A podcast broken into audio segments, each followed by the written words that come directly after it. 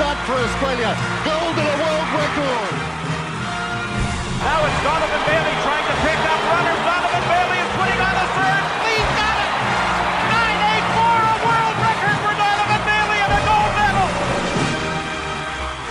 A perfect score. 10.0 for Nadia Comaneci. A perfect score. The first time I've never seen anyone get a So in over 100 years, nobody's won as many medals at the Olympic Games in any sport than this great champion Michael Phelps. Usain Bolt sprinting ahead, winning by daylight and setting a world record 9.68. The wind is okay. How easy was that?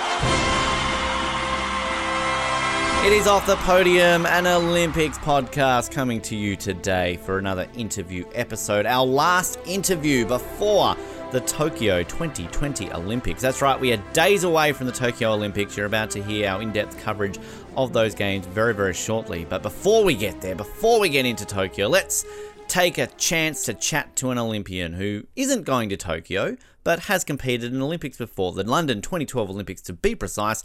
And the man's name is Mr. Tristan Thomas, a man who you've technically heard on this show before, back when we did our Brink Vault series. I interviewed him many years ago for another former radio show of mine called The Brink. We played that little chat we had with him, but this is a lot more in depth, a lot more into his career, the nitty gritty of how he got into the sport, the unique way he got into hurdling and sort of the journey that that took him along the way. It's a, a fascinating journey for Tristan that took him to an Olympics, but it has also taken him to World Championships, Commonwealth Games, the University Games, and uh, the medals and the success that he's had along the way.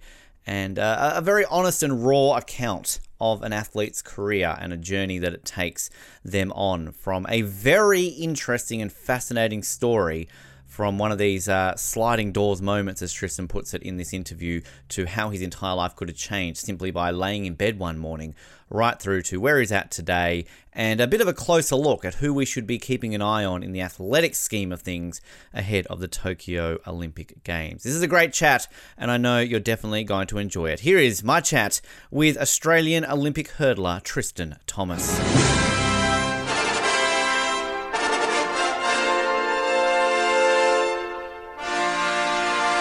We are only days away now from the Tokyo Olympics and excited today to bring you what will be our last interview before the Games. Uh, last chance to chat to an Olympic athlete to learn about their time at the Olympics as well as their career in general. And our guest today is a runner, a 400 meter hurdles specialist who competed at the 2012 London Olympics. Outside of that, is a bronze medalist at the World Championships, being part of Australia's 4x400 metre bronze medal winning team at the Berlin World Championships in 2009. Outside of that, he's a four time 400 metre hurdles champion in Australia, a Commonwealth Games athlete, a university gold medalist winning athlete as well Universiade back in 2009 and a guy who I've actually had the pleasure of uh, doing something like this a couple of times before, uh, chatting to him, and uh, exciting to be able to chat to him further today about his esteemed career. It's a pleasure to welcome off the podium Tristan Thomas. Tristan, welcome to the show. It's a pleasure to have you today. Thank you for having me. Um, it's it's kind of it's been so long. It's nice to hear those uh, accolades streaming off Wikipedia, and uh, it's good to hear they haven't been replaced by uh, bad bloke. Yes, yes. I was going to edit them and kind of say like you know four-time Olympic champion, uh, world record holder, things like that. I thought, I mean, you know, I can still do it if you want me to. I mean, that's always something you can share just with random people. Hey, check my Wikipedia page out. Look how good I was. Yeah, yeah. Well, I was going to say it was five times. Um, oh, sorry. Geez. Thank you, Wikipedia. Actually, I, I, blame. Um, I don't want you to blame Wikipedia for that. I want you to blame the Examiner. Uh, there was a, the the article that I was getting that off because I thought, no, we won't go Wikipedia for that one. Yeah. Blame the Examiner. That's yeah, all that's I can right. say. And to be honest, it's it's kind of they're they're a bit hollow because a few of those races were uh, I didn't win the race, but the people who won the race were from another country. So you kind of, I mean, it's I'm happy to take whatever I can get, really. So yeah, good time. Take it, take it. It's all right, Tristan. It's fine. It's, it's all good. It's, I mean, it's obviously been, I guess, a while since you sort of were were competing out there, and I know sort of, uh, you know, when you and I talking to each other about kind of doing this interview, Um, it was sort of, you know, I sort of like the way you, you're very humble about kind of your achievements and, and humble about your sort of athletic career. I mean, does it does it seem like a world away that it has been so long since you've sort of been competing on that stage that it almost does seem like a different life ago? Mm, well, I guess it depends on the tone you want to take this interview. Um, I think I think a lot of athletes probably go through this phase where, um, you know, I'm still young enough. You know, I, am a school teacher now, and I go into class, and, and people are always sort of shocked by my age. They all think I'm younger. Um, but I, and I still feel like it wasn't so long ago that um, it was a lifetime ago chronologically. But I, I'm just I just can't do anything I used to be able to do, and I think that's the saddest thing for me was in the last couple of years where I was considering myself an elite athlete. I just my whole physio- physiology or biomechanics or, or biochemistry or whatever it was just changed to the point where I just couldn't, you know, I couldn't do what what made me special. Um, so I've, I've never been the biggest guy, I've never been the fastest guy, but I was that guy that could maintain top speed for the longer longer period. So I would go out 100%, and um, you know because I was quite efficient, um, I, I, was still able to come home and I would run over the top of people in the last 50 meters. And um, I think you know if you look back to the last couple of years I was running, I just didn't have them anymore, and and it felt like you know how a lot of people feel when they're doing sport in that you get to a certain stage and then you realize there's holes in the bucket and, and it all just falls apart and, and you know you just can't finish races so the last couple of years was so frustrating and, and so um, you know it was it was a real kind of a soul searching to see what I really was. So when that is your final memory you know it, it all declines from there. And um, at the ripe old age of 35 I feel like a 90 year old um, to the point where now, if, if I go on um, in a school and I might be there just watching a rugby training or whatever, and, and a kid might ask to race, and I very rarely do it, but if, if ever I do, I, I nearly lose to these school kids, and, and just, it almost feels like a fraud. Um, but at the same time, I've got to keep reminding myself um, that there were some really amazing times, and um, you know, start to look back over these videos or um, you know, we, we've just moved house, so I had a big, big box full of all my old athletic stuff, and um, you know, I had some letters from from senators or from the head of Athletics Australia from 2009 when when I was really running well, and uh, some of the messages on the sheets were like, "Great year, Tristan. Um, medal in in London 2012? Question mark." And you know, at first when I read that, I, I, was shattered because you know you just want to turn back time and and go back to those moments where it is all possible, um, because it really is blessed life and self-esteem's great and and you know it's it's amazing.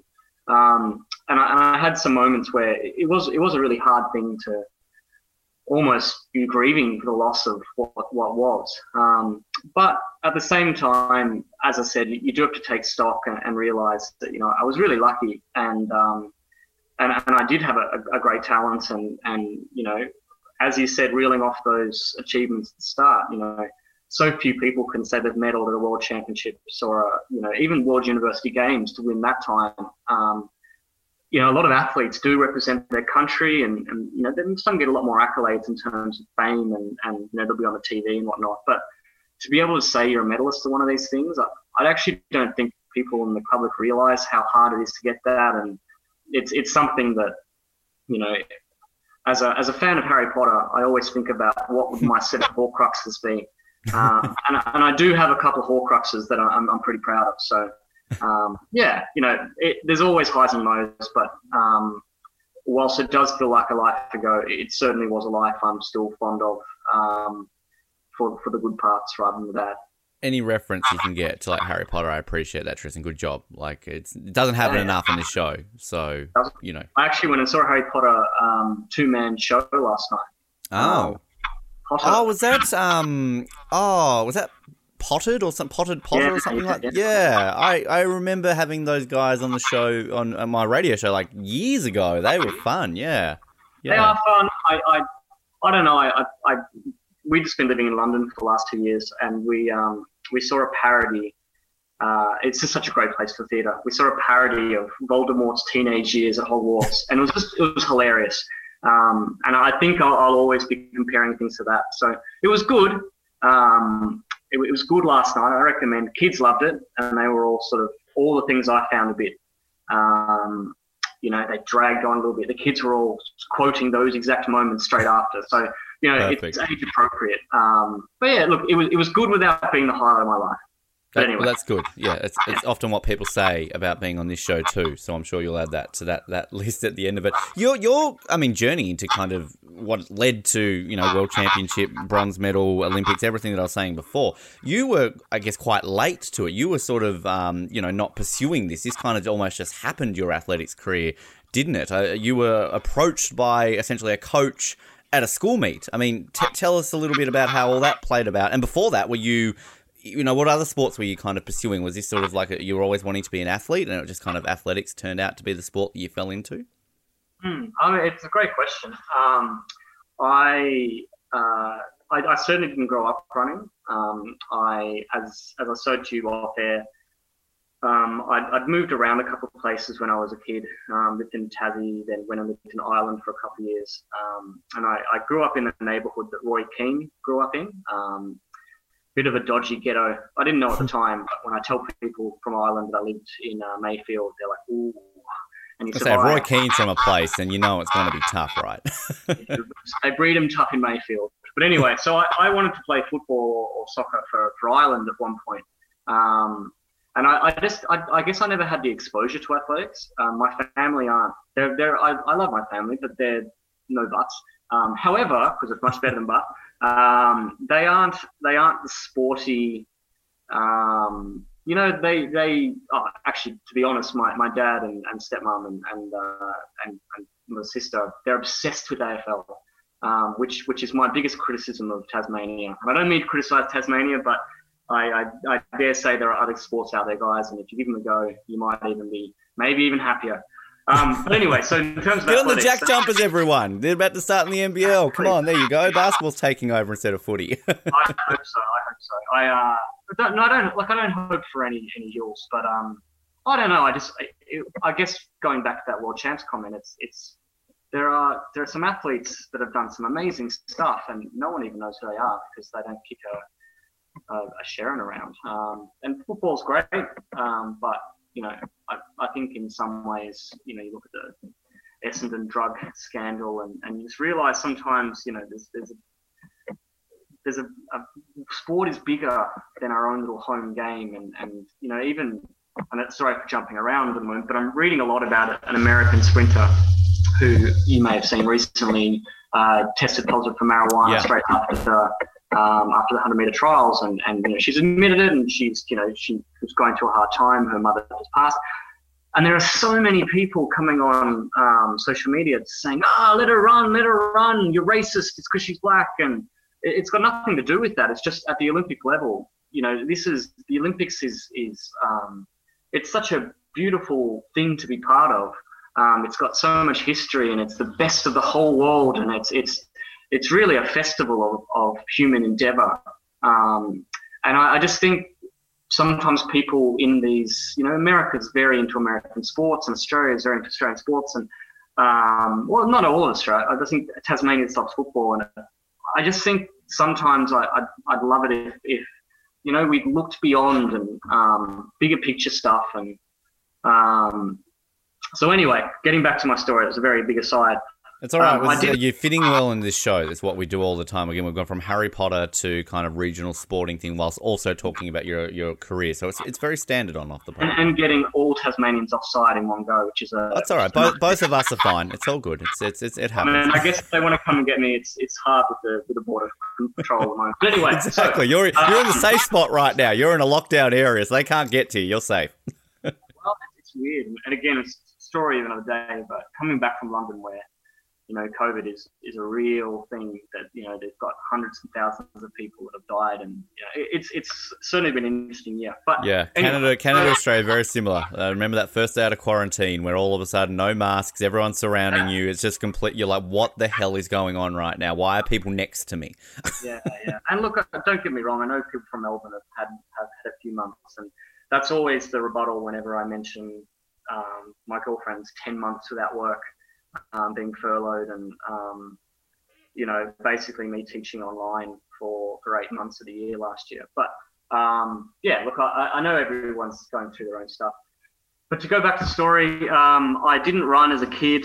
Uh, I didn't do little. I did little athletics for two weeks. Um, I, I, guess I, I, I, don't know why I just didn't. I didn't have that sort of greater goal behind me at the time. Um, and I remember the time, and we may have discussed this many years ago, but um, I remember my first moment of of really, you know, being introduced to athletics. Really was um, going to year seven uh, and, I, and I still was the redhead kid with the really strong Irish accent and um, pasty, freckly skin. Uh, and, and look, I remember being on a, a, school bus and sort of being kicked under the seat and being quite afraid and all that kind of. So look, I, I wasn't a popular character, um, but uh, I remember being at my dad's house and um, thinking I might try out for the four by 100 meter relay team at, at school. Um, now I hadn't at a school carnival I wasn't even in the first division. I think I was in division three or four because I didn't have the courage to, to say that I should be any higher or, you know, I'll, I'll try to be the quickest for my house. So I was in like, as I said, did three or four um, and, and with no accolades and no sort of, um, you know, no, no one pushing me really at all. But for whatever reason, I, I, I wanted to do something and I, I, I maybe I, I wanted to be somewhat special in some regard. Um, so I just thought I'd try out for the 4x100 meter relay team. And, and in my head, and I, I don't, I'd say this with, a, with, with no point of a lie, I just wanted to get the fourth fastest member so I could be on that team and be part of it. Um, and I, I, I, remember thinking in bed, it was six o'clock in the morning, 6.30, freezing cold, beautiful Tassie morning, um, and, and actually contemplating not going. I actually remember sitting there going, do I bother? Like, what am I even doing this for? And, um, you know, it, is this really important to me or not? And looking back now, I kind of feel like if I hadn't done that and I hadn't gone, I would never would have been pushed into athletics and I, I never would have done it. Um, and, you know, I, as I said, self-esteem wasn't very high and I, I wasn't doing very well at school. It wasn't bad, but I just, I didn't have any confidence. So I'm really, you know, we're only here because of that moment. But I did decide to go, and I went to track, and um, and I ended up winning the trial. Um, wow. And again, it's, it's just some Virgils. It's just um, you know a bunch of school kids. It's not like we were in one of the big athletics performances in the world. And it was just it's just the thing. Um, but I remember like the shock that I had because I had no expectations at all. Um, and I remember getting on the on the bus to go to school, and I, I felt so good about myself. Um, and and people started talking at the school, and they, they said, "Oh, did you did you Tristan Thomas? Who's that? He won that. He's the fastest in the grade." And um, it just it was the most unexpected thing that had ever happened, and it was yeah, it was it was nuts. It was it was a it was a movie. It was a miracle. Um, but I, I, obviously then made the team. Uh, I was in the team for the hundred. I had um, I had PE teachers saying that I'd, I'd never be good over any distance more than 100 meters because my technique was like a praying mantis and I was horrendous um, but but you know it was it was it was going from the guy who was sort of picked on. I I not not like majorly. I had friends and whatnot, but um, going from that to to you know that that time of year, you you were the man, um, and and it, it really it, it, changed me. But I went to training. Um, obviously, the school trainings had three mornings a week. And it, that was the time where, as you said, a coach um, approached me and, and said, Would you be interested in doing some real athletics training? Um, and, and again, you know, being quite shy and, and, um, and not massively confident, to have someone show that kind of faith and um, interest, it, it, meant a lot to me. Um, and he, his name was Kevin Prendergast. He coached a guy called Simon Hollingsworth to become an Olympian of 400 meter hurdles and he had history in, in taking kids from my school because you know this this guy was a school hero um, to the Olympics. So to have the coach that coached him take me on, um, yeah, it, it, you know it, it changed my life really. So it's crazy. Uh, it's crazy, Tristan, to think that you can pinpoint everything to one morning, laying in bed, thinking that do I do this today or not, and just. I mean, we all, I guess, have moments in life where you can almost say, like, well, if I had done this differently, I would have been on a different path. But for for you to literally be able to say, I was laying in bed one morning thinking, ah, fuck this, I'm not going to do it. Like how how crazy that is Yeah. to be able to pinpoint everything to one moment.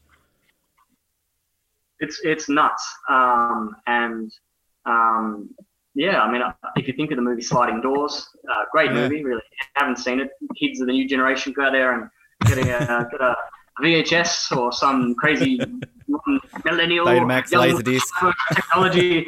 Um, watch Sliding Doors; it's amazing. Um, so, but it really is like that. As I said, I, I, I wasn't very good at school. I, I didn't do very well. But once I started training, um, and, uh, and and uh, sort of another really big changing moment was well, at one point I actually asked my coach, "Do you think I could make the Olympics?" And I think I was in year eight at the time, or year seven, or no, year eight or year nine.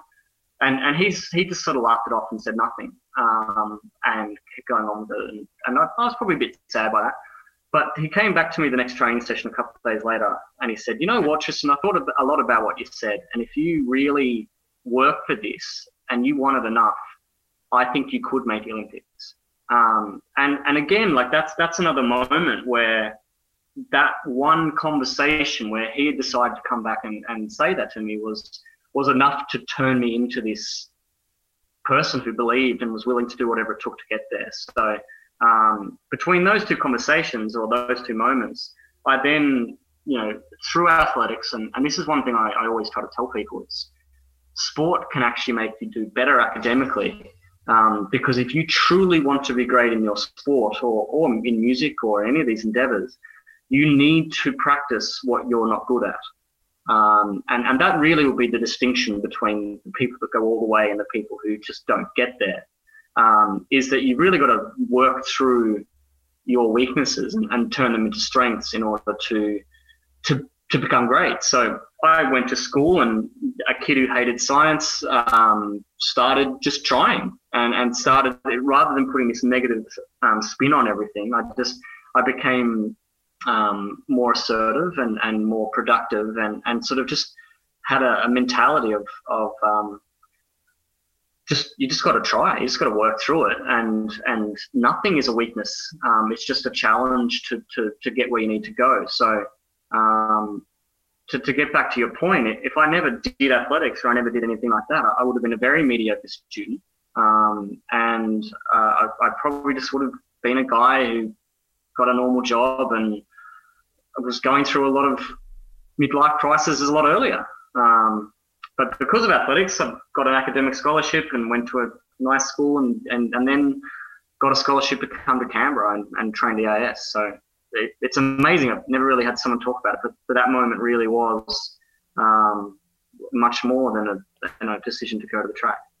The one thing I always like to when I'm, I'm talking to athletes from Tasmania and similar age to me, you're you're a year older than I am, Tristan. It's kind of to think about these moments where, you know, maybe I could have had a chance to go up against you at some point. But uh, I will say, as a Newtown high boy who used to run in about the tenth division of the 100 meters and often come last, I feel I never had that opportunity. So it's all right. You had no threat from me when you started your athletics career that I was going to uh, stand in your way of your Olympic ambitions. You're welcome. I helped you out. Well, to be honest, I, I, I don't know. Maybe maybe you're only in tenth division because you didn't have the confidence to, to say you should have been in ninth division. True. And- yeah, I, I and was. I held myself back. I knew I was too good for those. Yeah. If you had got out of bed that day, you could have been anything. We could have swapped positions, and and uh, you know I could be the successful one. And, and Well, I think be the farm I bring this up because I, I like I like to credit um, you know Eddie Ockenden for doing as well as he has over the years because you know as a kind of the chubby goalkeeper he used to play against him uh, all the time back in the day in uh, his junior hockey careers and I think he used to score about ten goals against me every single bloody match. So I'm like, you're welcome. You got shooting practice as a teenager against you know that fat goalie for Prince of Wales. So without me, you wouldn't be you know the best hockey player in the world. You're welcome, Eddie. Well, I mean, I, I, I, don't want to get into it for weight, and you know, it's it's uh, you're certainly looking a lot better now. Thank you, Um, thank you. You know, I, I uh, you said you said you're on the keto diet, and and while Yes. I I would maybe argue for one little less meat in it, I, it's obviously working for you. So, without being negative on yourself, I, I think maybe you did help him. Maybe he had such a small target in which to get around you that that you Yeah. know these things in life. It's it's. I just think it's amazing. Um, I don't want to get too philosophical, but but there are a lot of things that are placed in front of us to give us opportunities. And you know, if I want to go to my idea of religion and whatnot, I, I I do think we can control our destiny, but I, but I do think we are given gifts and we're given moments and opportunities, and and, and really like everyone has them. And and I, I, I, speak to a lot of school kids um, as a teacher, and and my message to all of them is that you are all super talented at something. Um, you are a freak at something. Um, you just need to find what that thing is, and you just need to take these opportunities when they come. So, if they're uh, if they're a tuba player and there's a and I'll, I'll use your words, a, a, or not your words, but your in, impression is there's a, a, larger person with more air to push through that tuba. That's got to be the driving thing to get this young tubist, tuba, tuberist, to, uh, yeah. to you know, push harder and, and, and get better. And, and you know, I, again, one other thing I, I would say is, and to be able to offer something to the younger younger listeners, it's a big difference between um, someone who is who is very good and someone who is who is sort of great and, and, a, and, a, and a champion in some ways is is the ability to deal with these um, setbacks or, or challenges and, and to be able to take in the feedback. Uh, I think more and more people these days, they don't want to hear negative feedback, but there is no greater gift in the world than being told how you can do something better in a constructive way. And, and I think, you know, one thing athletics taught me is, and, and it, you know, it's a message for life. I'm, I'm telling people um, close to me all the time about this. It's, it's, you know, just take what people have to say in, um, and you know, and use these opportunities, whether they've gone good or bad, and, and learn from everything, and, and allow yourself, and, and don't be so sort of arrogant to think that you can't learn from opportunities, and and you know, it can all come. You have the potential to do great things. You, have just got to be able to use what's been given to you and, and find out what you need to use. I love getting deep in it. Like it just it works so well to kind of get all this advice. It, it really it, it, helps our listeners kind of learn so much on, on the show. Essentially, you, you mentioned obviously you, you try out for the four by one and that kind of you're told you're not really going to be able to do any other distances because of your praying mantis style. At what point was this sort of from the coach that all of a sudden it's like, well, why don't you try sort of going for for 400, and then how did that then lead to 400 meters hurdles? Because as I always like to think when I'm watching hurdle athletes, that there has to be some point in your your career where you go yeah, I just want to jump over a piece of wood uh, and make it harder for me than rather just running in a simple circle. Because I, I don't know, like, is there just something that clicks in the brain that thinks you want to make it harder for yourself, or do you legitimately like the prospect of falling over a giant thing in the air and tripping over flat in your face? I, I, I don't know how it works. Um, again, a great question for this for this line of thought. I I don't I don't want to become too um, sort of wanky philosophical. This is how you do it, but your your question leads into the next point like almost perfectly. So um, I, I, think I naturally once I started training, um, obviously the, the, coach was able to see that there were um, physiological benefits to me running longer. Um, I, I, think realistically, when when you have a PE teacher tell you that you can't do more than 100 meters, their their sort of expectation is is no more than a school carnival athlete who's going to take some Virgils to winning the cup. Whereas when you do then get into a, a real athletics environment with a coach who's taken some Olympics, they're able to, and they need to be able to see these things, um, you know, to a much deeper level. And it was probably obvious from very early on that I was not actually going to be a 100 meter runner. Um, I, I've got long legs. I don't have a lot of strength. Um, if you saw me in the streets, uh, on on the one hot day in London in a year. Not that I'm back there now, but you know, I don't. I've got tiny arms. I, am not strong, um, and and biomechanically, I'm not a 100 meter runner. So it was always going to go down that way, being sort of 400 or potentially the missed opportunity is the 800. Um, but in terms of hurdles, um, it's almost the opposite to what you said. So you know, you suggested that potentially I, I had done hurdles because I really liked the idea of making it harder for myself. But you know, one of the one of the biggest things I say to anyone is um, is is you've got to be really aware of what you're made to do.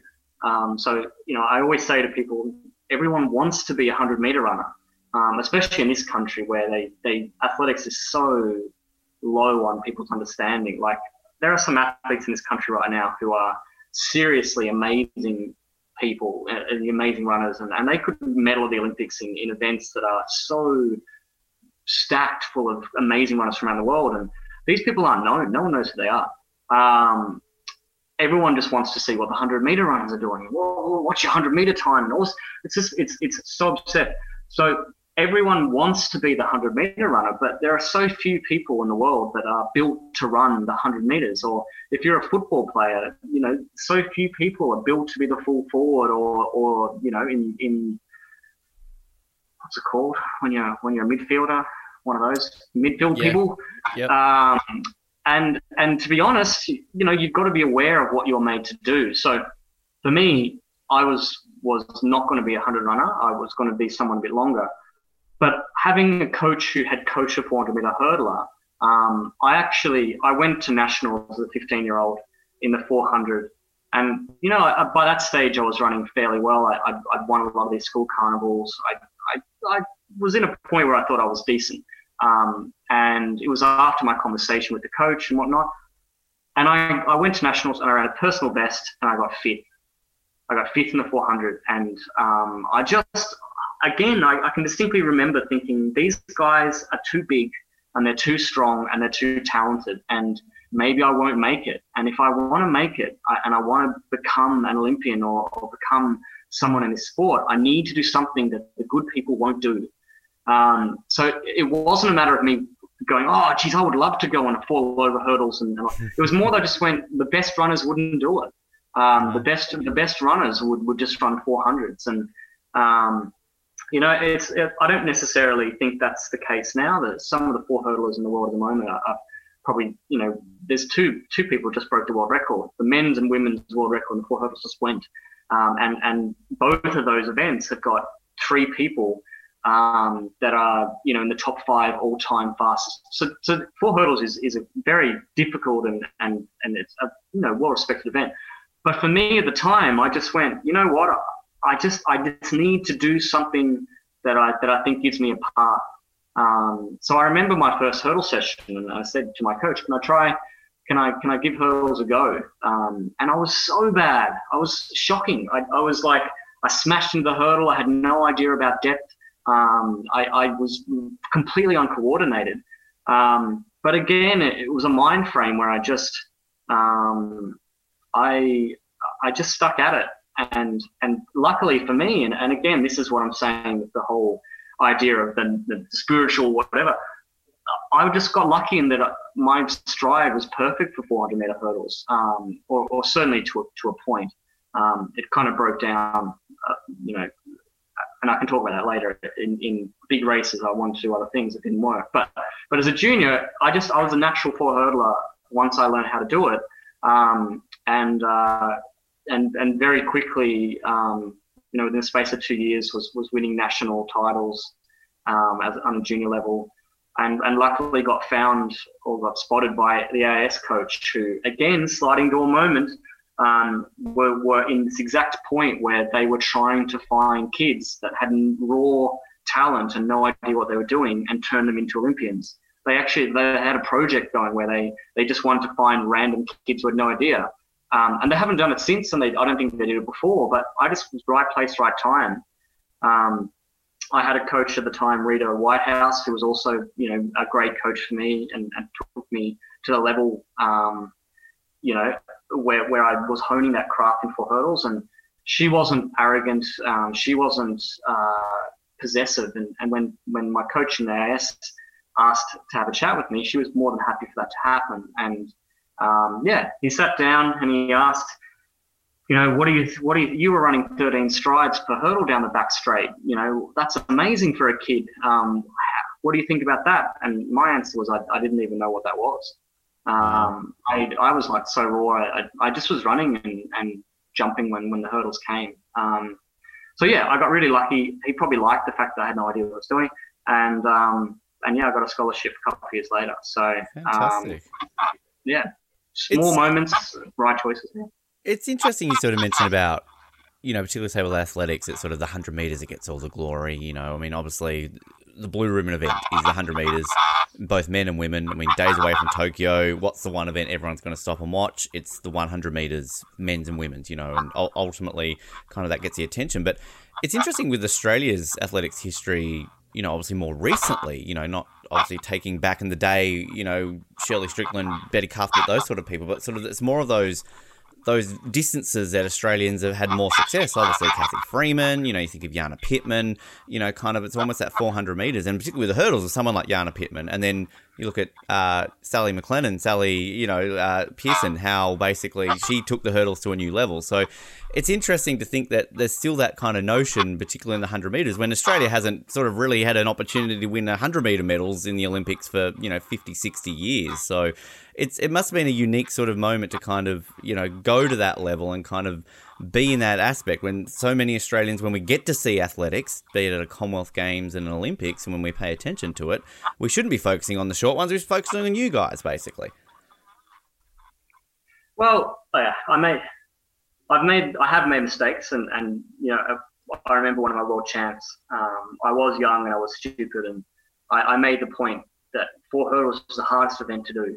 Um, and and I remember some of the shot putters kind of took the mickey out of me and, and had a laugh. And probably you know they they thought that was a stupid thing to say which is fair enough. So i, I have i now have a, an appreciation for all events. And you know anyone who reaches top level in any sport is a is a freak. And um, you know I, I, don't want to say one event is, is better or worse than any other. Um, and, and, even in terms of 100 meters you know we've got and we've got two people in the 100 in the olympics we've got um, Rohan Browning who Getting a lot of um, attention, you know, Rohan, isn't he? Maybe.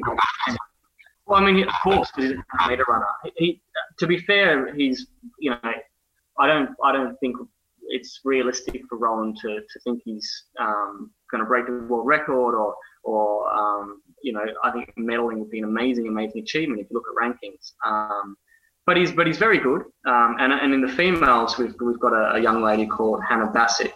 Um, um, who's on the verge of breaking the Australian record for the hundred. So look, there are they are great runners, um, but and no but. However, however, as as as you implied, there are there are some athletes in this country who who are some of the best in the world for their event. Um, but but they you know, and the sad thing is, you got like Stewie, Stewie, Stewie McSweyn, who is a Tasmanian, who's um, just ran another Australian record. He's, he's, run like five Australian records in the last five months. Um, he ran uh, 329.5 in the Monaco Grand Prix 1500 um, to get, I think he got, I think he got second or second or third in that race. So he, he could really legitimately medal. He, he's an absolute freak. Um, sorry for thinking on saying freak. Obviously, I say the positive. Um, but he just won't get the attention, and and it's it's like you said, it's it's it's 100 meters is the blue ribbon event. Um, but I just don't know why we have this opinion. Um, I, I, the only thing I can say is that everyone, when they're growing up in Australia, every single person runs 100 meters at school. Um, every single person has a history and has the story to tell about the time they ran the 100 meters, just like you said in the dip 10 and, yep. and you got last and you did a victory lap and all that kind of stuff. So everyone knows the 100. Um, and I guess in some ways, when, when you don't think much about athletics, you, you think of it, it's about being the fastest person. Um, now, I don't want any field event people to, to uh, uh, they will honestly and openly say it should be field and track. You want to be the longest jumper. You want to be the, the strongest person who can throw the longest. And um, but in terms of running, it is who is the fastest person.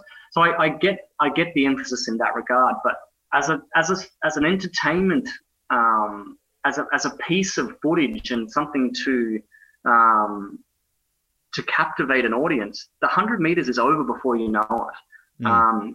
And, and, I'm not going to dis, disrespect um, 100 meter runners to say that there's not different phases. They they have a really pronounced acceleration phase. They have a, a very clear transition from that running into open strides down to the next 60. And then there's a, different phase for the last sort of 20 meters. But we're talking, you know, 10, 11 seconds here. And, and there really is just get up and run as fast as you can. And, and the person with the greatest speed. I mean, there's not a lot of strategy. There's there's no strategy really. It's just um, it's just your own ability to put your project or your uh, your steps in place. Um, whereas you know something like a, a 400 um, and, and four hurdles I think is is one step too far because the audience need to be educated on on that event to understand what's going on. Um, but if but if there was a miracle and they were all forced to to to learn how it works, it is really fascinating because you've got you've got 10 hurdles in a race. Every single person in that race is running on a different stride pattern. So some people that are a bit shorter will be maybe they'll be running 14 strides for the first seven hurdles. And then after that when fatigue comes in and maybe there's a headwind they, they cut down which means they sort of have shorter strides and they speed them up. And and then they run 15 strides home which which is obviously then an odd leg. And and you have to um, you, you get to hurdle on each um, you know your preferred leg each one but you've got all these changes happening and when you know what's going on you can actually see the point at which these decisions are being made by these athletes and um, I alluded to it earlier. For me, I, I, made so many mistakes in this process, and I actually was was pretty poor at my ability to to put a, a proper race together. But but as but, but when you understand um, how it's how it's what's going on, when you see these amazing athletes, it, they become even more impressive. Um, so yeah, look, four by fours I think is a really interesting thing for people to watch. Um, because you, you, and, and they've just introduced what I believe is potentially the most interesting of all events, which is the uh, the four by four hundred, but two male and two female. Ah, mixed um, relay. So it's yes. now an Olympic event. Uh, yeah, yeah. So Australia didn't make it, which is which is disappointing because we actually have two men in the 400 and also a female and a four by four female team. So it just it's, it's, it's it doesn't make sense. But um, but anyway, so you've got this situation where um, with with no disrespect to females who I think are amazing, and, and um, you know my girlfriend's a, a really big feminist, and um, I, I think feminism is very important. Um, We're all feminists, Tristan. We're all feminists. Well, I think, I think, look, you know, they're probably the, the racists who are having a go at those poor guys over in England at the moment probably aren't feminists, but but most most good people, um, and and that's obviously a, a subjective thing. Everyone is good and bad in their own way, but um, we all should be feminists, and and you know I, don't know why any why reason why we should have different rules for, for men and women. Um, but to be statistically minded, um, the the times that males are running in the 400 um, are, uh, are four or five seconds faster um, than than what females are running. Um, at this point, apparently, there's a scientific study that shows that in the next 100 years or 200 years, um, evolution will take place in the way that women will actually be faster than men, which is which really wow. Yeah, yeah, yeah, yeah. I haven't I haven't read it, but I've, I've sort of read the headlines and, and know a little bit about it. But anyway, for now there is a difference. So when you get into these races, um, strategy really gets part of it because some some countries will put their two men first and then try to get a big lead, and then their women with those with that lead will hold on and um, and then others sort of mix it up. They'll go uh, like lady, then man, female, man, and and it just becomes this really. It's almost like a, a, a peloton versus the breakaway in the Tour de France, where it's it's a matter of how do you how do you sort of um, strategically place these cards to, to get the better overall performance. So I think that'll be really interesting going forward. Um, and uh, yeah, I, I think people should watch that it's a unique way of looking at it because one thing I love about the Olympics, winter and summer, it is the exposure to so many sports that you're not used to seeing. And kind of going back to your point about, you know, the exposure rates of sports in Australia or any country we're in, let's be honest. If, if you're living in Ireland, you know, football's front and center, soccer, you know, when I was in Canada, hockey, it's, it's front and center. You know, you're not seeing certain things you're seeing. It's all very regional based, of course, where you are. But the Olympics exposes us to sports that we're not used to. Once every four years, you get to see 400 meter hurdles when you're not used to seeing it. You know, you get to see all these other amazing sports, which it just it shows you on that level that there's so many things out there, and you get to see these amazing athletes who are who are working so hard in their field. I mean, you're working so hard from that moment your coach tells you, yeah, you could probably make the Olympics. That journey you go to to eventually making London. I mean, it's it's that exposure level and you might not go on to be a household name where you're sort of living off every single cent and you know walking down the street getting autographs and all that sort of stuff. I know it happens to you, Tristan, but I'm just saying in general, it, it's sort of not there. But it's it's a beauty of the Olympics. It's kind of that's what. Yeah, exactly. But I mean, it's just it's that's that's so many things of what I love, and I love learning these things about something. Whereas I'm going to watch the hurdles and think it's just a bunch of guys and girls running fast and jumping over a piece of wood, but there's strategy to it, there's technique, there's all these elements to it which make it much more interesting when you sort of know the finer details of it. Mm. Oh, for sure. Um, and I think, yeah, I mean, every every every person track and field certainly goes through this point where, um, and it, it's sometimes sad when you do see some of the the football codes and um, even I used to live uh, with one of the basketballers who's now on the Opals team, and the amount of times those girls would come home just drunk as hell on a on a Sunday morning, and um, but it was but it was kind of a team thing. You know, they were they were getting a team bonding, and, and they were developing that unit and, and you know that the, the band of sisters and all that kind of stuff. So there was a purpose and.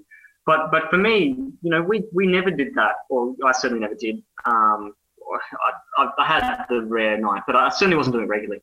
Um, John Steffensen did though. Be honest. John Steffensen was out getting there all the time, right? Come on, he's that type. I, I, don't, I, I think Johnny Steffensen has is is so misunderstood. Um, he, he, is like we talk about this bronze medal, and and he is such a massive part into why I get to have that in my house. Like he he brought us all together, and and he really like put that idea and that seed into our head and you know he was the most positive and um, an amazing teammate to have in that situation. So I, I, I don't think he was going. I mean, I know he's good friends with Usain Bolt, who, who's quite fond of going out in town. Well, certainly was. Um, he's now got kids and, and makes it harder. Um, but but anyway, so so I was always struggling with this idea that we were so committed to this idea, this this goal, um, and in athletics, you, and it's same in swimming, same in cycling, same in a lot of sports that are sort of performance. You know, I don't. They're all performance based, but but very like you're maximizing your physical uh, ability in a, in a in a task. Whereas obviously in, in team sports, there's there's the skill element. There's lots of other things that come into play. You can have a broken leg and three goals like Stevie Johnson and be a, a, a grand final hero. Whereas in, in athletics, if you're at 95%, you're dead. Um, so for me, it was always really hard because it just doesn't it doesn't have the exposure at all. Um, you know, I, I sometimes, um, and again, I, I, I really I, I, love my family, but even even my own family um, have moments where um, they can't tell you everything about about what I've done, and, and or no, they know what I've done, but the the sport, and that's because that there is no presence of these sports in society, and um, and I do think it's really sad. Um, and and I, I, I, wonder whether maybe the, the governing bodies, Athletics Australia, Swimming Australia, or um, a lot of these, they could be doing a better job to, to, to get the exposure out there, or, or, or maybe it's as a society we need to, we don't need to do anything, but it would be good if we shift away from what we always know. Um, Which is um, just to, to, chime in there. I mean, it's, it's it's interesting how that's kind of happened over history, isn't it? Because you know, hundred years ago, the the Olympics was the absolute peak. That is the the top of the pile, and you know things like sprinting, athletics, swimming. You know that's the peak of human achievement essentially. So these athletes back then were the biggest athletes in the world, and it's just kind of it's a case of as professionalism has come in, television, media, and kind of exposure to all these other sports. It's it's kind of interesting that yeah, you've got your Usain Bolts out there, but I mean, for the most part, I can imagine that whoever wins the 100 meters this year nobody in Australia would be able to tell you their name by Christmas. No, no, I, I don't think they'll probably be able to tell you on the day. Yeah. um, and and that, Usain was special in that regard. Um, someone said to me recently that Usain doesn't have a very big personality outside of what he did on the track, and I just I, I can't be more in disagreement. I, I think he was a very special um, product for the sport. Um, very colourful um, in terms of you know he would always fist bump the the people um, that they were there to hold the baskets for your clothes for a race, and, and he was always doing his hair on the camera, and and I think he carried that into interviews and, and into his daily life as well. Um, and and it's very hard to to manufacture that kind of interest. Um, Sally probably had it. Um, Sally obviously was an amazing athlete. I, I, I, have so much respect for so many things that Sally was able Still to do. one of the my favourite interviews I've ever seen with any athlete was her winning silver in Beijing and just that sheer utter shock that she had being interviewed by Channel 7 afterwards. She's like, I won! I won a medal! Like, brilliant.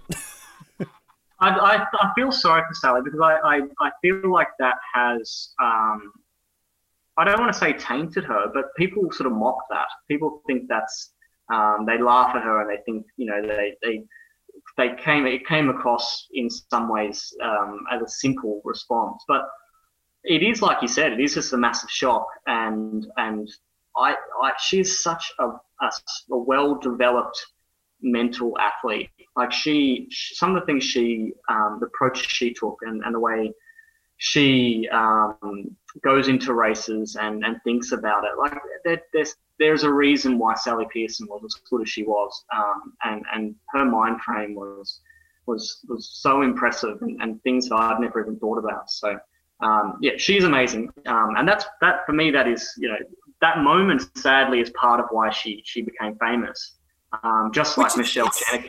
Yeah, uh, well, the Michelle Jenneke thing's kind of a whole different level, isn't it? It's kind of nobody really sort of appreciates what she's done outside of just the dance she does at the beginning, which is a real shame. But it's it's I, I remember sort of the Beijing and the, the interview, everything. It was like, yeah, I never took it as a kind of like this was a just a bit silly. Just to me, that's that's what I like seeing about an athlete is when you kind of see that realness. Because like the the thing with media and everything now, like athletes are trained, they're given media training, so you kind of just get a very almost robotic nature of it. When you've got someone like that, just absolute shit. I mean, one of my favorite things about the Olympics is when you see somebody celebrating a bronze medal or they've gotten fifth. Like, I mean, or they've just finished the race. Like, to me, all jokes aside, if I had have just made an Olympic team and I had have come dead last in the first heat, that's enough for me because like I I'm an Olympian. That's always going to be with me for the rest of my life. So I love seeing these reactions from people when it's it's legit, it's real, and it, it's not kind of just fake or and like this isn't me always trying to bag out the Campbell sisters. They're great athletes, and I really do hope they've been very well, but.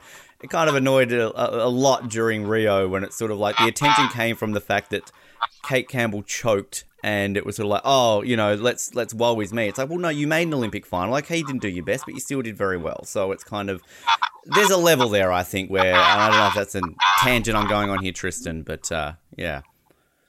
I, I don't want to bite the, the hand that feeds me. I, I think it's very interesting. You've uh, in, in in one sentence you've you've commented on how much you love people being real.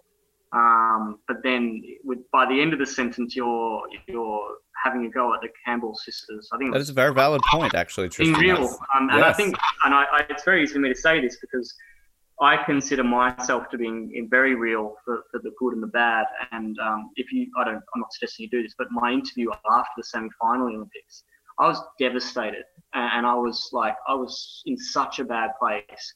Um, and my interview reflected that. I, I, I suggested that I, I, was an embarrassment to wear this uniform, and um, you know, I, I, wanted so much more, and and, and I, didn't give the the token.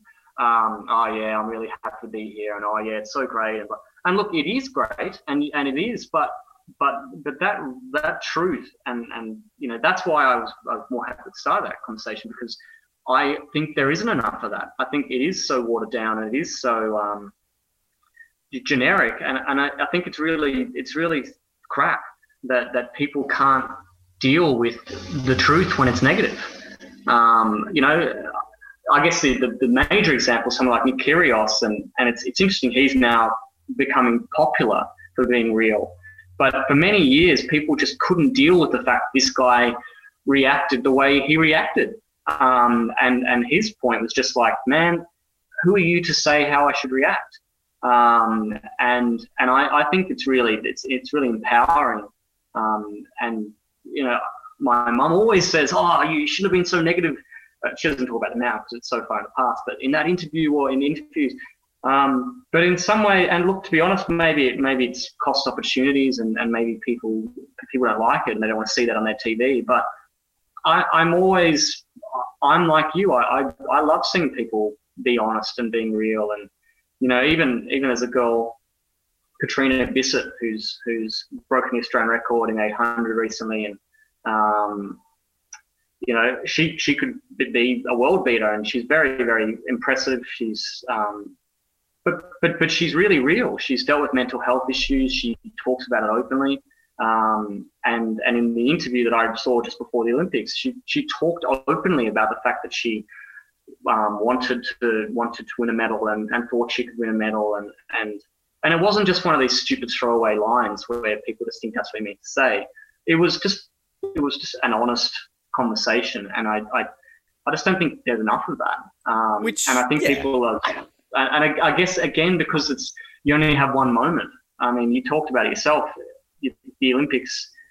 It used to be the big be all and end all, but but I still believe I you know would I would I change sports and have done done a football or, or done a you know cricket?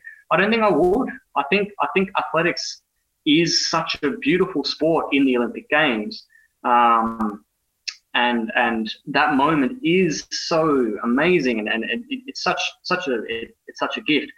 But my point is that it is that one moment, and you're not going to be watched for the next four years. No one's going to watch what happens. So you, in some ways, you do have to put out a product that that that is on brand or appealing because it's so hard to get anywhere um, as, a, as an entity in this sport. But in the end, I, I just think it's more important to be real. Um, and, Which and I think it's, it's a great humanity. it's a great way you put that and like and like one thing I, I and this isn't just me trying to suck up to you Tristan no no no one's ever put that to me that way about sort of Kate Campbell after that sort of whole Olympic and that's that's a very valid point. and uh, you know it was sort of we had a bit of fun during the show and kind of all that sort of stuff with her but like that is a very valid point that she was just being real at the end of the day whether or not you know you, you take it a certain way or not. I mean it reminds me sort of a lot of um, you know Jane Saville famously after Sydney where she famously said, you know, what what could make this moment better? And she's like, oh, a gun to kill myself. Like, I mean, like, you know, who's saying that? Like, straight on TV, yeah. So it's it's very raw. So that, that's a very valid way of, uh, of of putting that. And best of luck to Kate during the Olympics. I'm sure we'll only make a Oh, few jokes course, about you during uh, during that. But yeah, yeah. I mean, uh, but, but yeah, I, I think it's you know it's it's interesting and um, I, I'm not going to go there. I'm, I'm I'm big on animal rights at the moment, and, and I, I think for me it's all about consistency. Uh, and I, I'm becoming really focused on on humanity's inconsistencies. So I think it's really, you know, I think it's great that that we do love that moment from Sally because that is pure emotion. Um, but to be consistent, we also have to love the pure emotion in the other way as well. So True. Which is um, it's interesting you mentioned Nick Kyrgios because that's a great example. Because as a Formula One fan, everybody loves Daniel Ricciardo because he's real, because he's bright, he's bubbly, he's he's happy, he's personable. Whereas kind of you know Nick Kyrgios might not have that same thing, but he's he's doing nothing but being himself. He's being real and everything, which is kind of interesting. How when somebody's so positive and energetic, we love it. Yet when they're a bit negative and they say a few things and they get a bit angry and they smash things, you know, I remember famously uh, it was 2016 in Monaco when Daniel Ricciardo should have won. He got a bundled pit stop, and then he was on the podium and basically like that was the one time you've ever seen Daniel Ricciardo like legitimately upset. Like he's he's frowning, he's grumpy, basically telling his team just don't fucking talk to me. I'm pissed off at you. And he got criticism. They were like like, well, this is a Daniel Ricciardo. He's grumpy, but why wouldn't you be grumpy? Like same with you as you're saying that yeah as somebody who's not an, an Olympian and never will be, who knows? I've got time. Uh, you know, I can easily sit here and go, "Well, you've made an Olympic semi-final. That's fantastic." But you're going to an Olympics not just to compete. No matter if I say I'll, I'd be happy to get last in a heat, that's not true. I'm a competitor. I've made an Olympics. I want to go on and win the gold. So you're competitive animals, and you're allowed to be disappointed if at the end of the day you haven't achieved what you set out to. And if you your achievement wasn't, I want to make a semi-finals on Olympics, you want to make a final. You want to win a medal. So of course you're going to be disappointed. and that that that for me was it. Um, I know we're not not focusing on that moment, but um, I, I two days ago I had a chat with a, a girl who's just made the Olympic team, and and um, really excited for Angeline Blackburn four x four. Um, and one of the things I was saying to Angie is, um, for me, the biggest thing I learned through experience is that was exactly it for me. I wanted to make the final. Uh, You know, people dream of making this and people have all their expectations. For me, I just wanted to be in a final of the major championships. So from obviously in the very beginning when I was a kid and we talked about that, making Olympics was the thing, but but I always wanted to be more than that. I, I never just wanted to wear the jersey, and um, I think I was hardwired in a way that just competing was was never really that wouldn't set me apart enough, um, or that wasn't. I, I didn't ever just want to be there. Um, so I everything for me was about making that final, um, and and therefore I didn't actually. Um, and and you said at the start of this interview we're going to talk about the Olympics. Um, I didn't I didn't love my Olympic experience, but I didn't find my heat went really well. I, I was the fifth fastest out of 55 athletes. Um, I got the heat of death. I got fourth in my heat, but um, but yeah, I, I, ran the fastest time run in years, and I was really excited. But I woke up the morning of the semi, and I hadn't checked who I was racing against because I wanted to sleep. And I just, I everyone was free. Everyone was like the best. There was 47 runners in every lane, and and it was impossible for me to make final.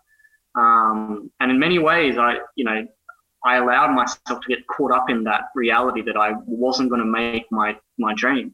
Um, and and you know, I, I, ran horribly, and and the interview was horrible, and, and I was really sad for a few days, and then I got left off the relay team, and and it just it was it was a, a horrible time in some ways. But the one thing I, I, I said to Angie, and it's it's one of the and again, you're getting all my advice in one interview, but hmm. um, my one of my best friends at the time, a Belgian guy, he he didn't he didn't have any aspirations to to make the final or, or medal or whatever. He just wanted to do the best he could do. And my semi-final was really stacked.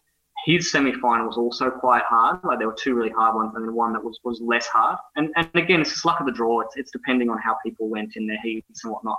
Um, but he, I spoke to him after, and he PB'd in the semi-final. He, he had his best time ever, and he got seventh or something like that. He didn't, he didn't, um, or sixth or seventh.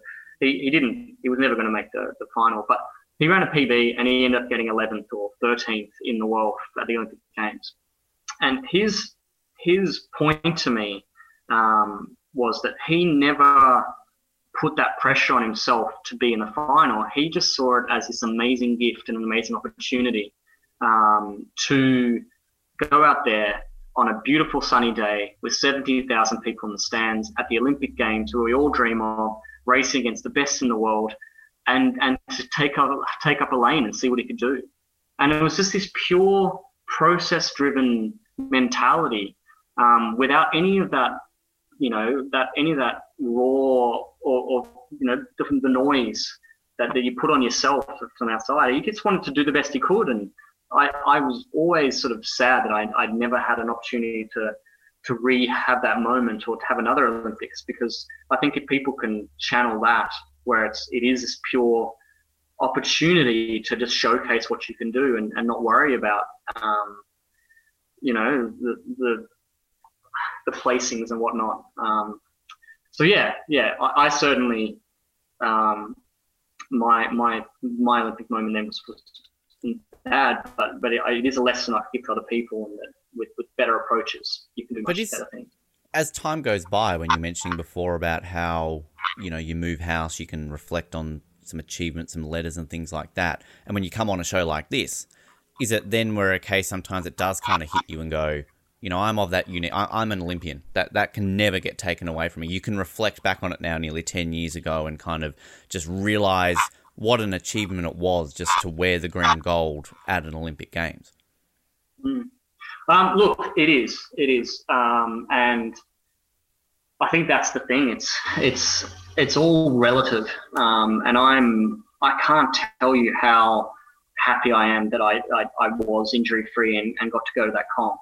Um, there were moments in training where training was going so well that, that my coach was ringing up the Australian record holder and telling him the record was about to go. And we were really, truly believing that, that I could run a second faster and, um, and, and be a contender uh, and, and, you know, be top three in the world and, and do amazing things. And that was real. That, that's, that was an opportunity that at a point in time was a thing. And, you know, a week later, I, I had a bit of a pain in my Achilles, and 18 months later, I could run again.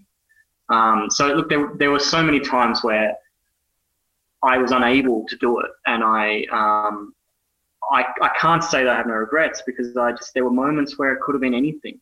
Um, but you know, and this is what I said to, to my friend the other day. It's it's once you're in that Olympics team, they can never take that away. Just like you said, and and it is such an amazing like um, safety net in some ways. So so no matter what happens, to be able to call myself an Olympian has has been so special for me, and and um, I still get uh, every every year on Olympic Day, I get a message from the Australian Olympic Council, and um, and every couple of weeks, every month, I'll get an email from the AOC talking about initiatives and, and ways you can give back and, and sort of ways to make you feel special. And you know, a friend, another friend who just made the team has has rightly said there's just over four thousand people ever in Australia um, that have made the Olympics, and I'm so so amazingly lucky and and and again blessed to, to be able to to have got it right at the time.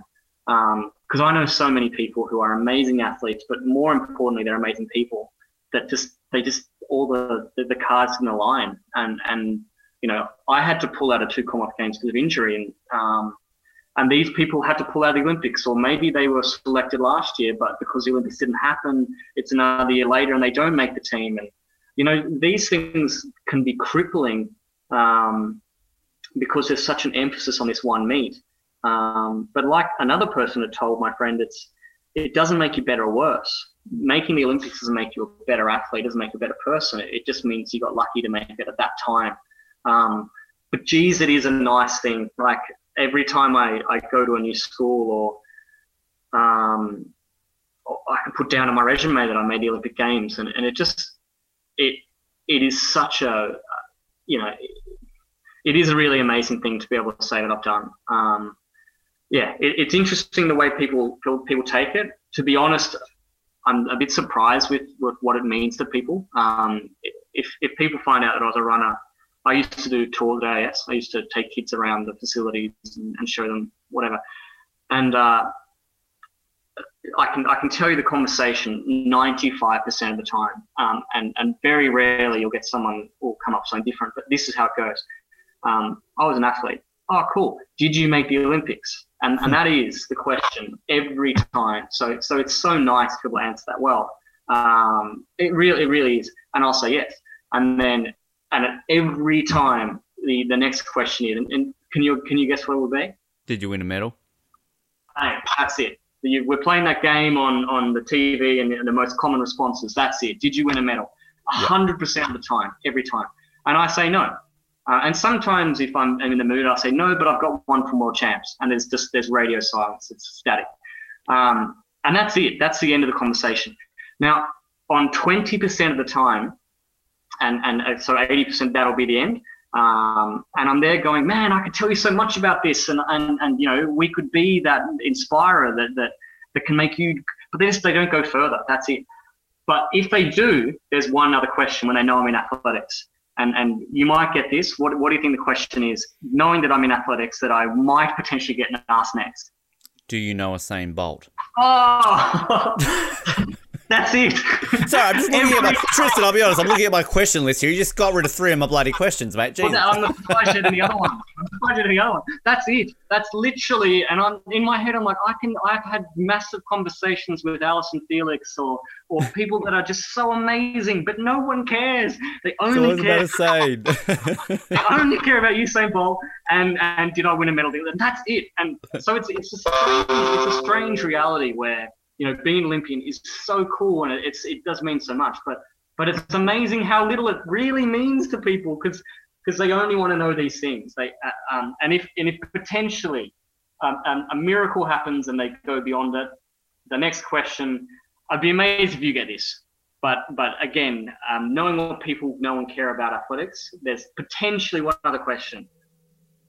Gosh, now you're stumping. You've already done amazing. This would be this would be like top flight journalism if you get this. Yeah. Um. No, I can't even remotely think of something that possibly would come as a fourth question. Yeah. What is your hundred meter time?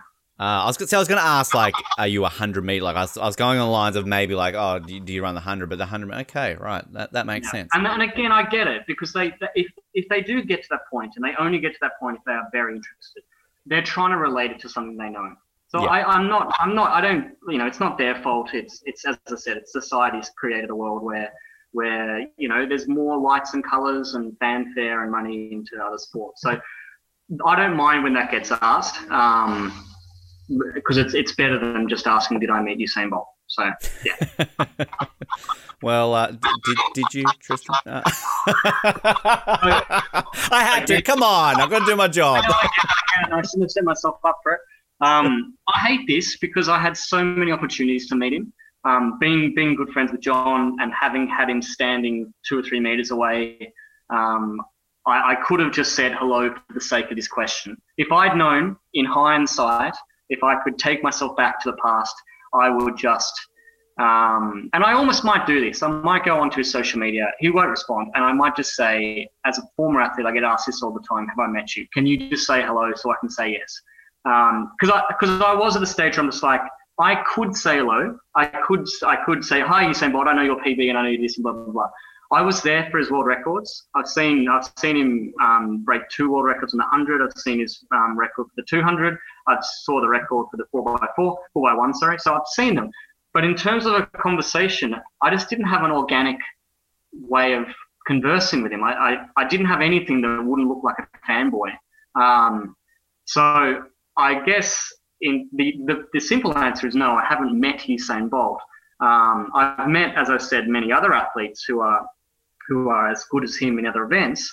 Um, but but I never, I, I was a bit shy actually, to be honest, and I didn't know what I would say, so I did.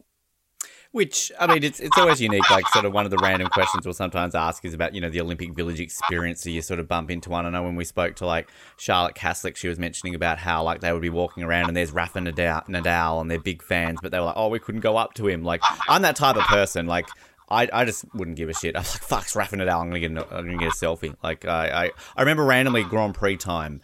Uh, we were staying in an Airbnb in the middle of the city, and my friend messages me and he's like, hey, like I've just walked past this cafe and Sebastian Vettel's just having a having a coffee. I'm like, sweet. So I just got to walk down and introduce myself. Hello, Sebastian, big fan. For fan, could I have a picture? Simple. Like I, I've got no shame, but I'm just I'm just you know out there trying to hang out with all the celebs, Tristan, to get my street cred up. Let's be honest. That's why I host this show, so I can talk to Olympians and I feel cool about myself because I can't achieve that in real life. So you know. As I said to you you reached out, I mean, I, I don't know if I'm the most interesting Olympian, and I could maybe try to get you better ones, but um, yeah. Hey, Usain Bolt. When you're friends with him, mate, that's what we're using you for. I know you know John, and then he knows the same. Like it's six, six degrees. I'm just using you, Tristan. I'm going to be honest. Yeah, I, know, I understand that. I like that's human nature. Um, when I creep into his DMs, I'll uh, I'll let you know, and, uh, and we can go from there. With with, I mean, that journey. I mean, I, I, obviously you mentioned you pulled out a couple of Commonwealth Games. Obviously, Glasgow, sort of, uh, you were set and then didn't go. W- was there from that moment on?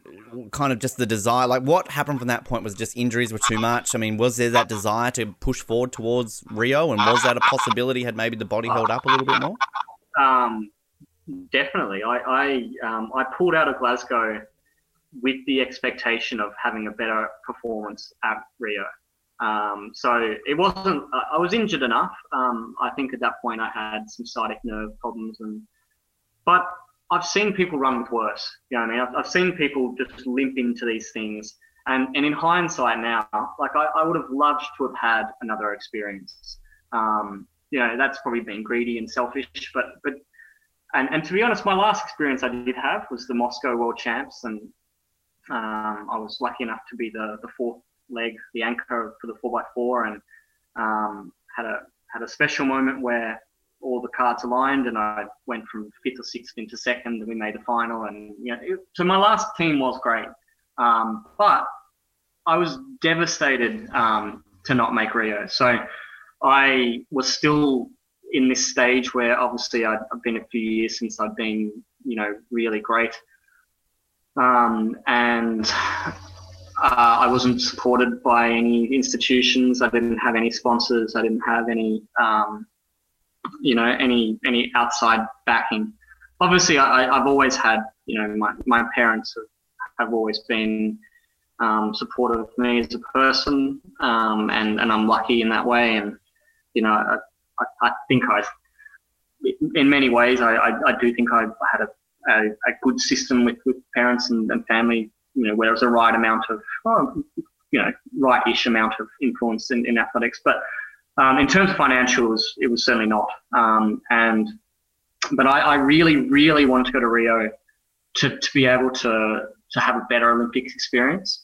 Um, and, and, and that doesn't just mean athletics. It, it, I didn't go to any other sports during London. Um, the only one I did go to was, was BMX, and that was the last day um, because it was after my event. And I was so focused on this point, and, and I didn't even have my family come into the village. And I, I, that is one of my major regrets now is that I, I just I didn't make that kind of stuff happen because I didn't appreciate just how rare those moments are.